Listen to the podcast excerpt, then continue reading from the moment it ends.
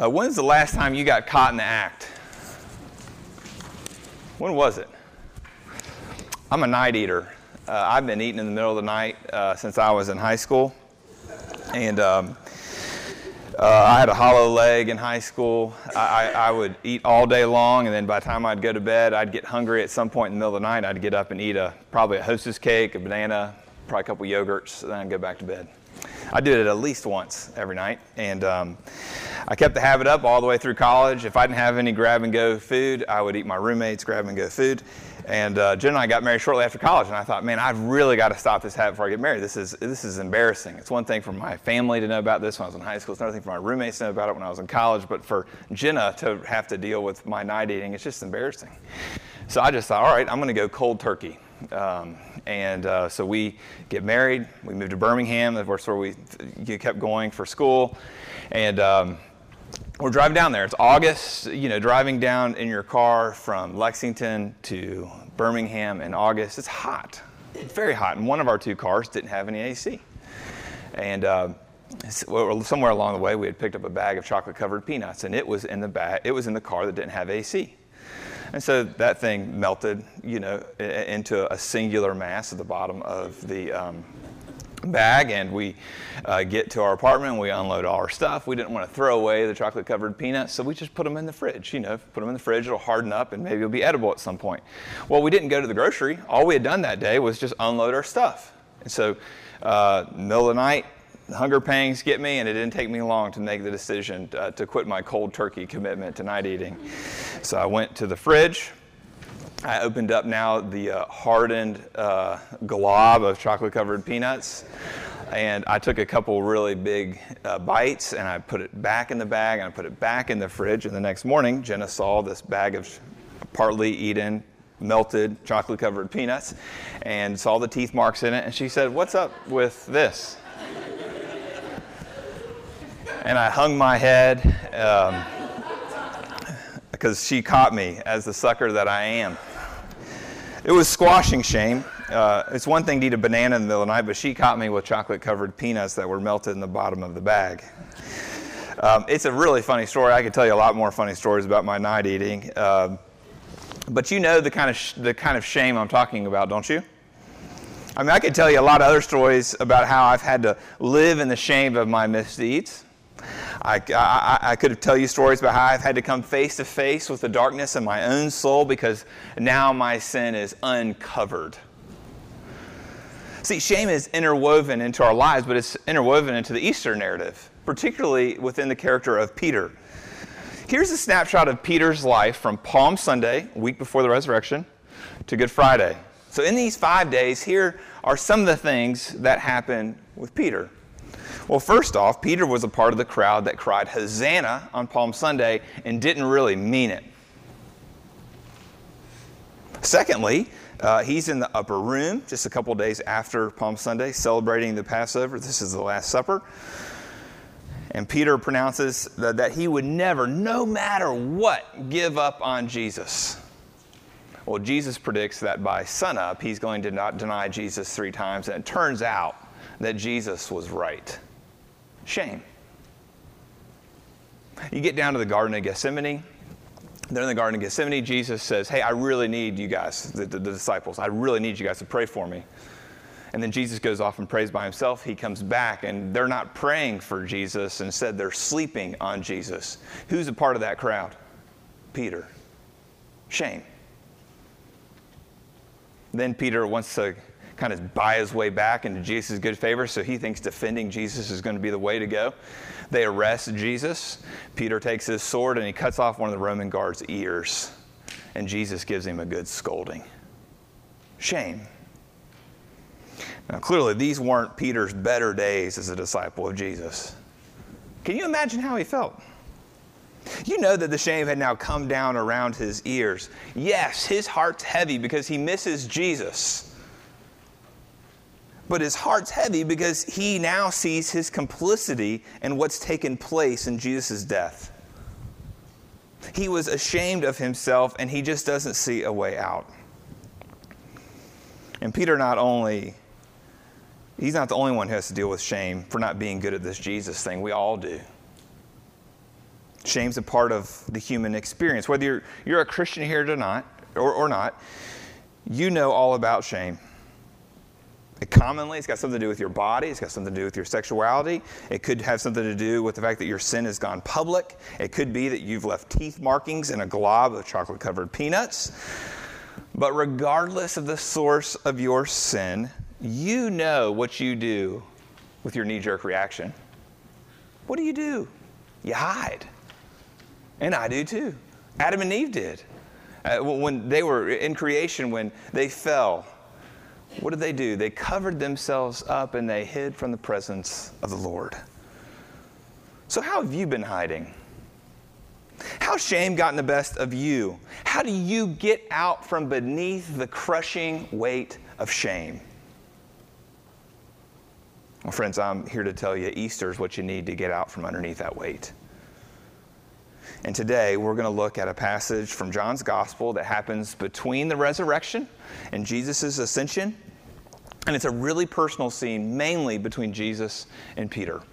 Let's read it together.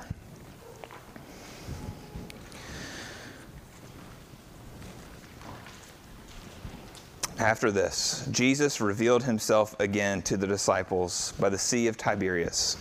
And he revealed himself in this way Simon Peter, Thomas, called the twin, Nathanael of Cana in Galilee, the sons of Zebedee, and two others of his disciples were together. So, do you see the picture? You've got Simon Peter, and you've got five of his buddies, five of the other disciples. And so, Simon Peter says to the rest of these uh, the rest of the disciples, he says, I'm going fishing. They said to him, We'll go with you. Then they went out and they got into a boat, but that night they caught nothing. And just as day was breaking, Jesus stood on the shore, yet the disciples did not know that it was Jesus. And Jesus said to them, Children, do you have any fish? Interesting, he calls them children, isn't it?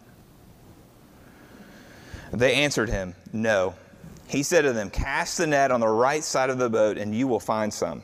So they cast it, and now they were not able to haul it in because of the quantity of fish. And that disciple, whom Jesus loved, therefore, said to Peter, It is the Lord.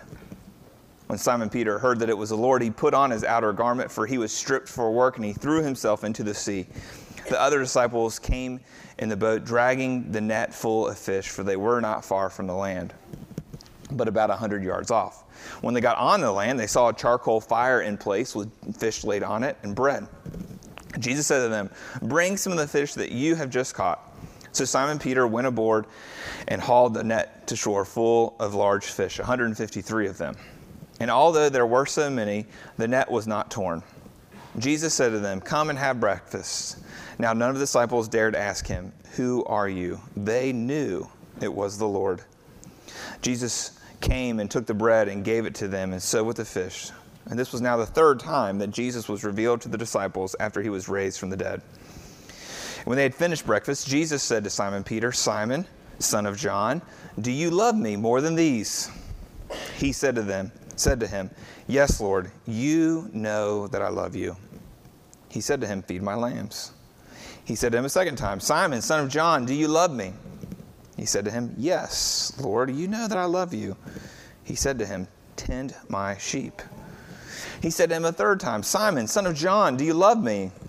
Because he said to him the third time, Do you love me? And he said to him, You know that I love you. Jesus, truly, truly, I say to you, when you were young, you used to dress yourself and walk wherever you wanted. But when you are old, you will stretch out your hands, and another will dress you and carry you where you do not want to go. This, he said, to show by what kind of death he was to glorify God. And after saying this, he said to him, Follow me. The word of the Lord. The first thing I want you to notice is right up there in verses 2 and 3. What do you notice? Well, Peter, Peter you can just see him posting up on the front porch with his buddies. You don't have a lot of details, but it's not real hard to paint the picture, is it? These guys are all trying to process the events of the last few days. They were trying to think how did we go from singing Hosanna on Sunday to screaming, Crucify him on Friday? How did we fall asleep on Jesus when he asked us to pray? Peter is, has his head hung extra low because he's the one who denied Jesus three times before the sun came up. So, there on that front porch, you could cut the shame in the air with a knife.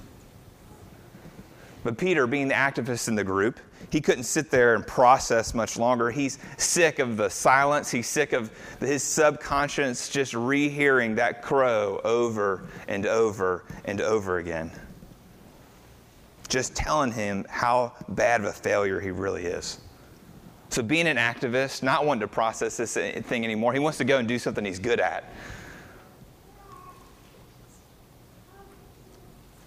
He knows he's not very good at this Jesus thing, so he goes fishing. Peter's been fishing all his days. It's his profession. He, he'd been doing this his whole life. He knew the waters he was fishing on, so surely he could go f- catch a few fish, fill his be- belly, forget about the sin of his denials and the pain of losing his friend and king, and move on with his life.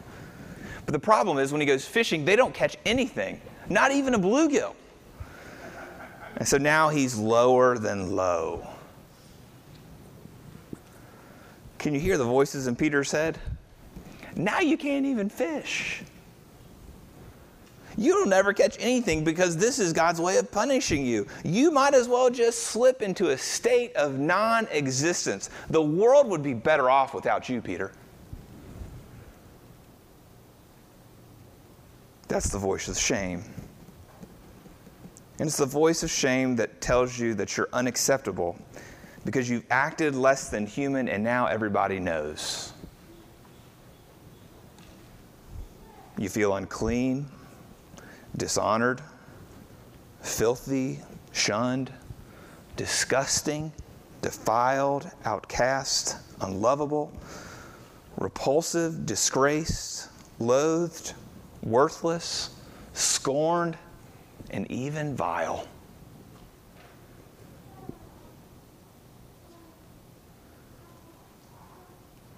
So, in the midst of their not being able to catch any fish, they start to pack things up to go home, and that's when they hear a voice calling out from shore. And the voice asks them a question Children, do you have any fish? They responded in the negative, and so the voice says back to the fishermen, why don't you put your nets on the right side of the boat? Now stop and think about it. If they've been fishing all night, they're not on some big cruise liner where it's hard to move your boat, move your nets all the way around the boat. They've moved their nets all the way around their boat several times at this point. But in their desperation, when this voice says throw them over on the right side of the boat, they think, man, what do we have to lose here?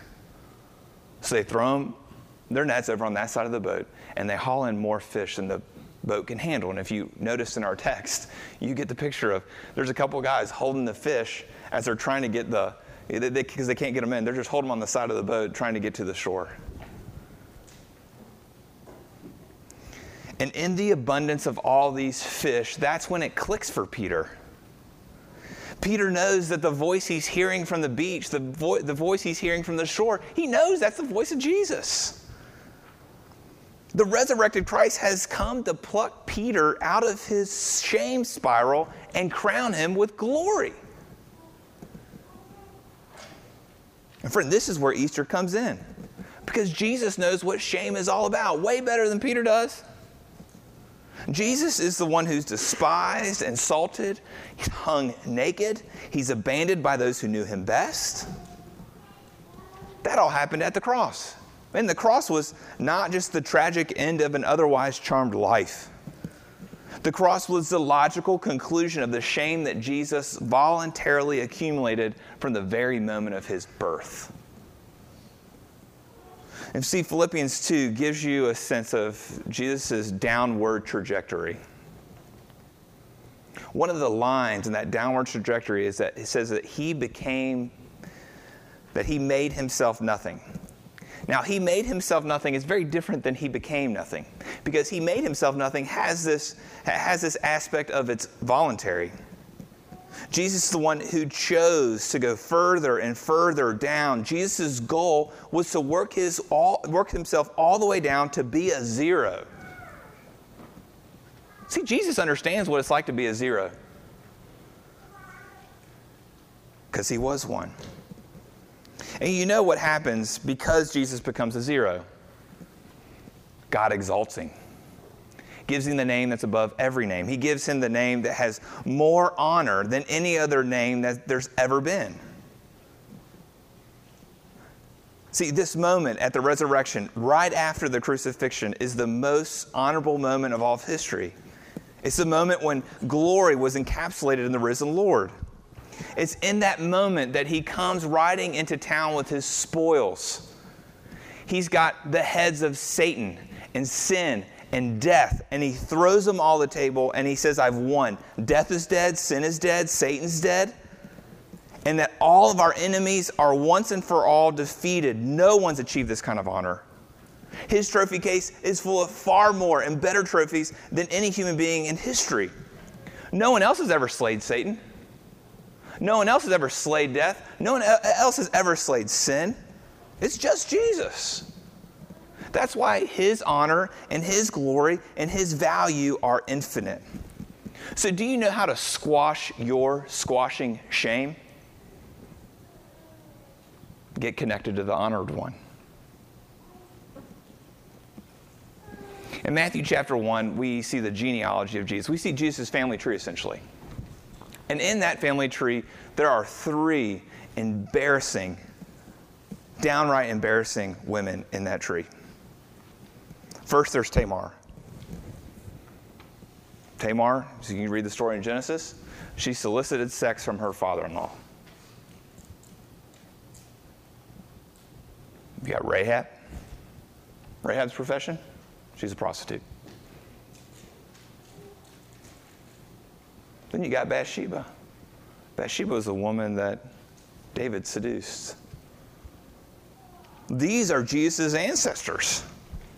But in Matthew 1, what Matthew is doing is that he's taking their shame and he's turning it into honor because they're connected to the honored one. And this just falls right in line with his life, doesn't it? Jesus loved the shamed of his day.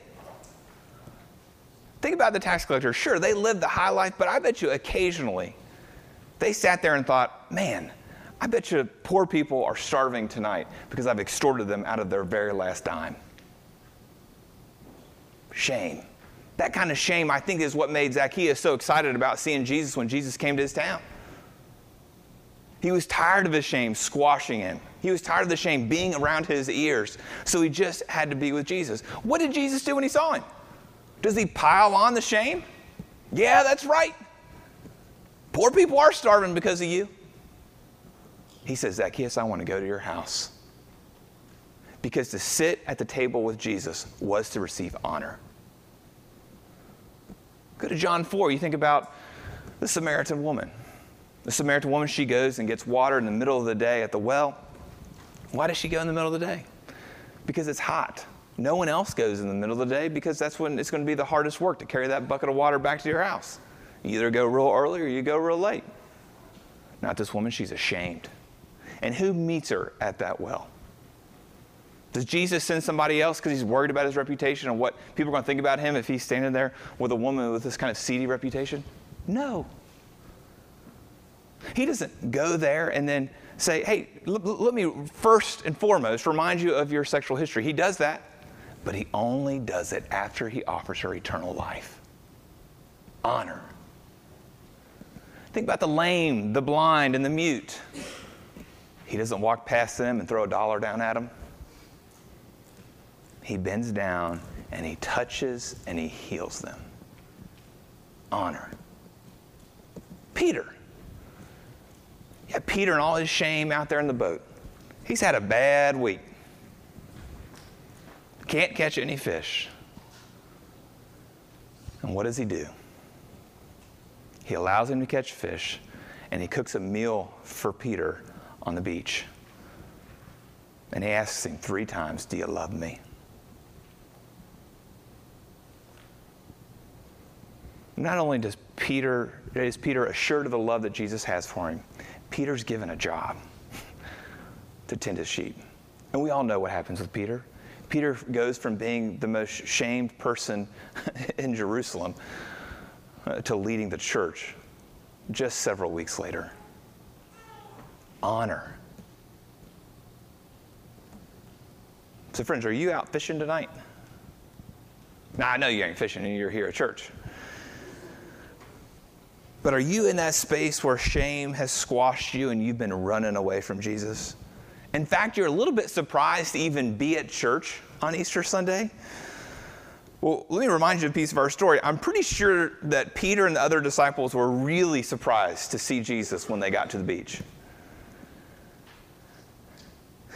Why, why were they surprised? It's because they were the ones who abandoned Jesus. They were the ones who rejected Jesus. They were the ones who betrayed Jesus. They're the ones who went limp hearted on Jesus. So, why would Jesus come after them? It's because he wanted to replace their garments of shame with garments of praise. Brothers and sisters, quit hanging your head. Jesus is risen. And he's been chasing after the shamed ever since he's burst forth from the grave. Let's pray.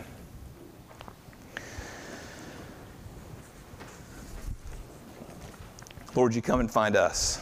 We're in the boat. I think we've done all we can to get rid of those nagging voices. Would you come find us? In Jesus' name, amen.